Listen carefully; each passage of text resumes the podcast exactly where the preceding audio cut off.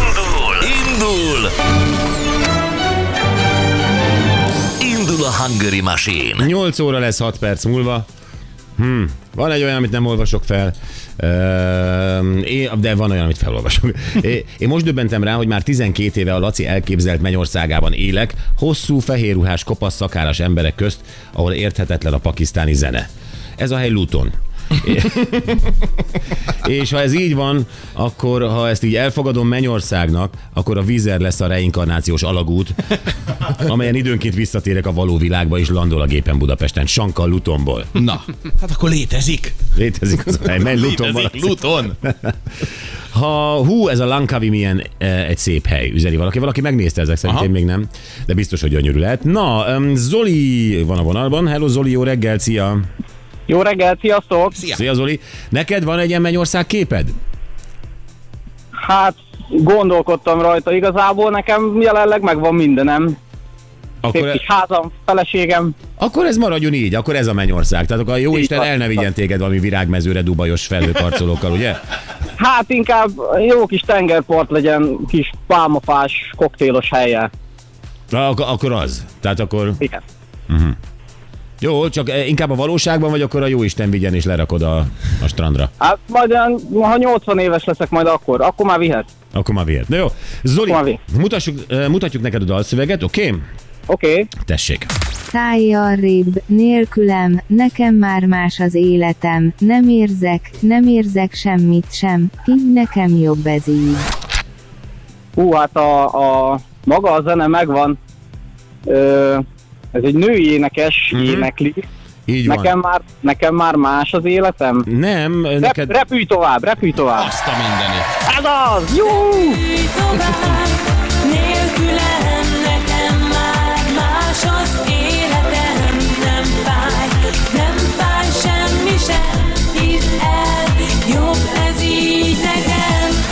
Ó, az olyan szomorú Na, Ah, ez a jaj. dal, nem? Elenged téged a Betty Love, mert repülj, neki már, már, ki már nem kell lesz. Mennyi mint tenger. Nem megyek. Nem megyek. Így kell vele bánni, így kell az ilyen nőkkel bánni, nem, nem Nem, megy, sehova. nem megyek Bettiláv, nem megyek. Már a neved miatt sem, Igen, mert a vezeték nevedből még kérek. igen. Jó, Zoli, bocsizacsi az ajándék benne, ugye egy winter sapka és egy Nagyon jó. bögre. Jó? Múltkor egyébként elszalasztottam egy hívásotokat.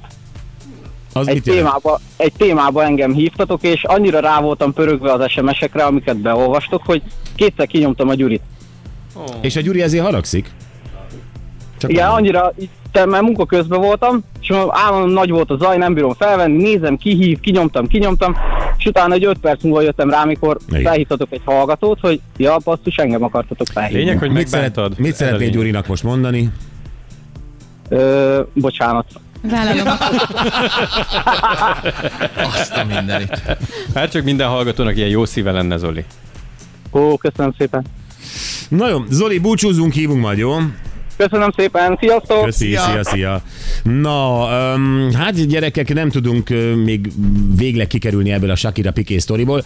Már csak azért sem, mert tegnap ünnepelték születésnapjukat, bár tíz év van közöttük, és nem együtt ünnepelnek, de egy napon van valóban, és ö, aztán itt az egyik hírportál kínálta a lehetőséget, hogy miután annyit foglalkoztunk ezzel a témával, akkor most már ezt fejeljük meg egy kvízzel. Igen, és tudjátok, hogy ez a három dolog nekünk, a Sakira, a Piké, meg a Kvíz, az egy halálos kombináció. Igen, és ezt fogjuk csinálni.